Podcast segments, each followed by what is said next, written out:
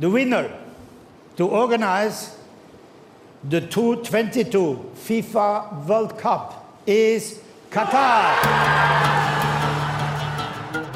12 years on, the Qatar World Cup is here. But just what kind of place is about to host the biggest sporting event on the planet?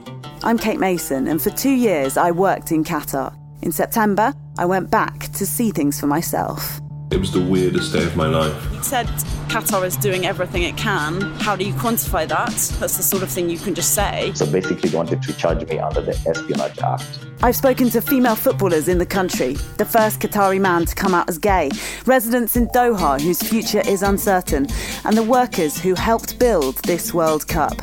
All to find out how it's changed people's lives there there's like so many like opportunities and stadiums for women to use, but like it's just that they don't want to because they can't. And the big question is what's going to happen after the World Cup? What's going to happen when that spotlight moves on?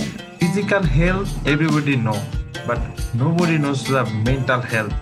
This is Inside the Qatar World Cup, the Football Ramble's brand new three-part series. Join me for episode 1 on Tuesday 8th November, episode 2 on Tuesday 15th, and episode 3 on Sunday November 20th all right here on the Football Ramble feed.